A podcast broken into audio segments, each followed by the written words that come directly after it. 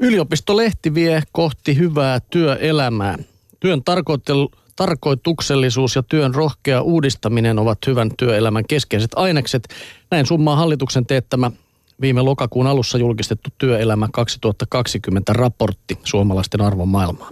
Yhteiskunta kuitenkin pakottaa ihmiset sosiaalisesti ja ekologisesti kestämättömiin töihin, sanoo politiikan ja talouden tutkimuksen laitoksella väitöskirjaa valmisteleva Tero Toivanen. Tuotantosuhteet ja palkkatyö pitäisikin hänen mielestään ajatella uudelleen. Toivasen analyyseihin ja yhä useampaan poliittiseen keskusteluun työntyy sana commons. Yhteisöllisesti tuotettaville palveluille ja muille hyödykkeille ei ole toistaiseksi löytynyt jouhevaa suomenkielistä termiä. Toivasen ajattelussa yhteistuotanto, yhteisresurssit ja commonssit ylipäänsä ovat pakopaikka kapitalismista. Tätä pakopaikkaa pitää tapella suuremmaksi, kun yhteisten asioiden määrä kasvaa, saattaa talouskasvusta puhumisen tarve vähetä.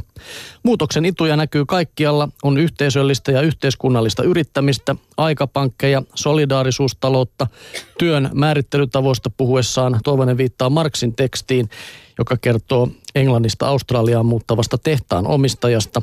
Pohatta joutuu pulaan, koska ei saa vietyä tuotantosuhteita mukanaan uuteen kotimaahan. Australia, laiset ja siirtotyöläiset pakenevat itsenäiseksi maanviljelijöiksi sen sijaan, että tungeksisivat palkkatyöhön tehtaaseen. Nykyisin itsenäinen maatalous on vaihtoehto vain harvoille. Yhä useampi panee toivonsa perustuloon. Myös Toivonen näkee siinä tarkoituksellisuuden ja työn uudistumisen mahdollisuuksia. Perustulo on keino tehdä tilaa yhteisölliselle toiminnalle ja päästää ihmiset siitä, että on pakko osallistua epäeettiseen työhön. Näin Virve Pohjanpallo kirjoittaa yliopistolehdessä. Siinähän oli ihan pointti siinäkin. Tuota, Joo.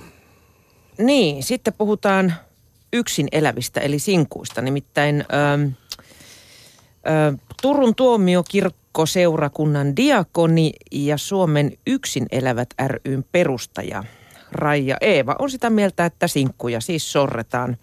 Ja hän perustelee sen näin. Joka neljäs suomalainen aikuinen asuu yksin. Yksin eläminen yleistyy koko ajan. Se ei selity pelkästään ikääntymisellä. Eniten yksin eläviä on nimittäin keski-ikäisissä. Laissa ja palvelussa perhe on yhteiskunnan perusyksikkö, joka vaatii erityistä huomiota. Yksin elävät saavat, saattavat kuitenkin tarvita enemmän tukea ihmissuhteissa, mielenterveysasioissa ja taloudenpidossa. Jonkun pitäisi joskus kysyä, että miten pärjäät yksin. Samalla tavalla kun kysytään, että miten perheessä menee. Laki on sinkuille epäreilu. Yksin asuvat vanhukset maksavat kotipalveluista suuremman prosenttiosan tuloistaan kuin pariskunnat, sille ei ole perustetta. Toinen esimerkki epäreiluudesta on työasuntovähennys. Jos perheellinen lähtee puoleksi vuodeksi Turusta Ouluun töihin ja vuokraa sieltä asunnon, hän saa korvauksen vuokrasta ja matkakuluista.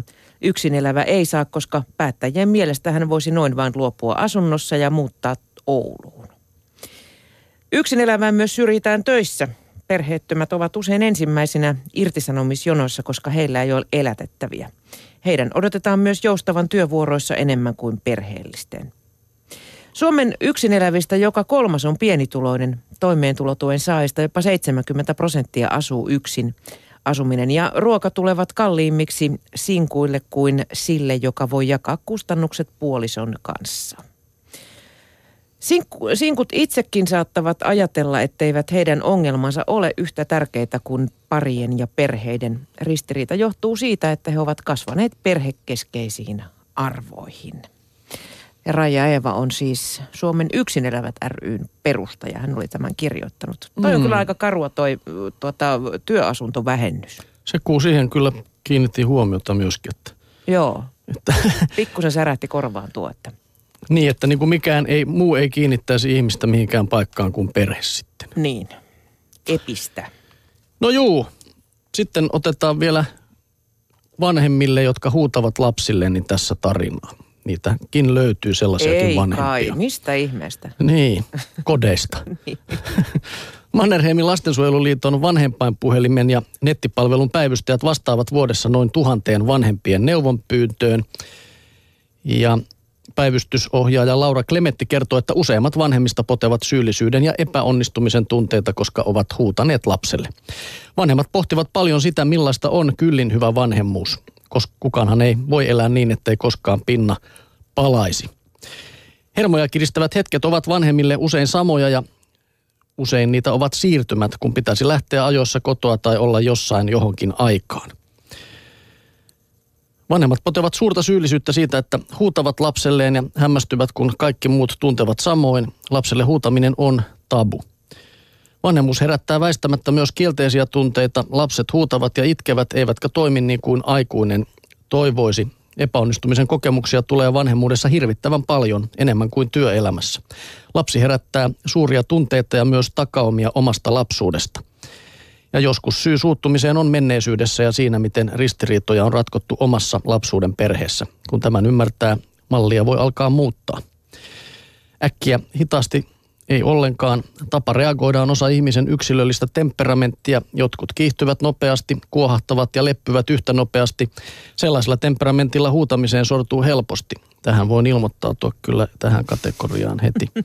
Oman temperamentin arvioiminen auttaa hillitsemään tunteita. Mustonen neuvoo tarkkailemaan omia kielteisiä tunteita, millaisissa tilanteissa ne nousevat ja miten menevät pois.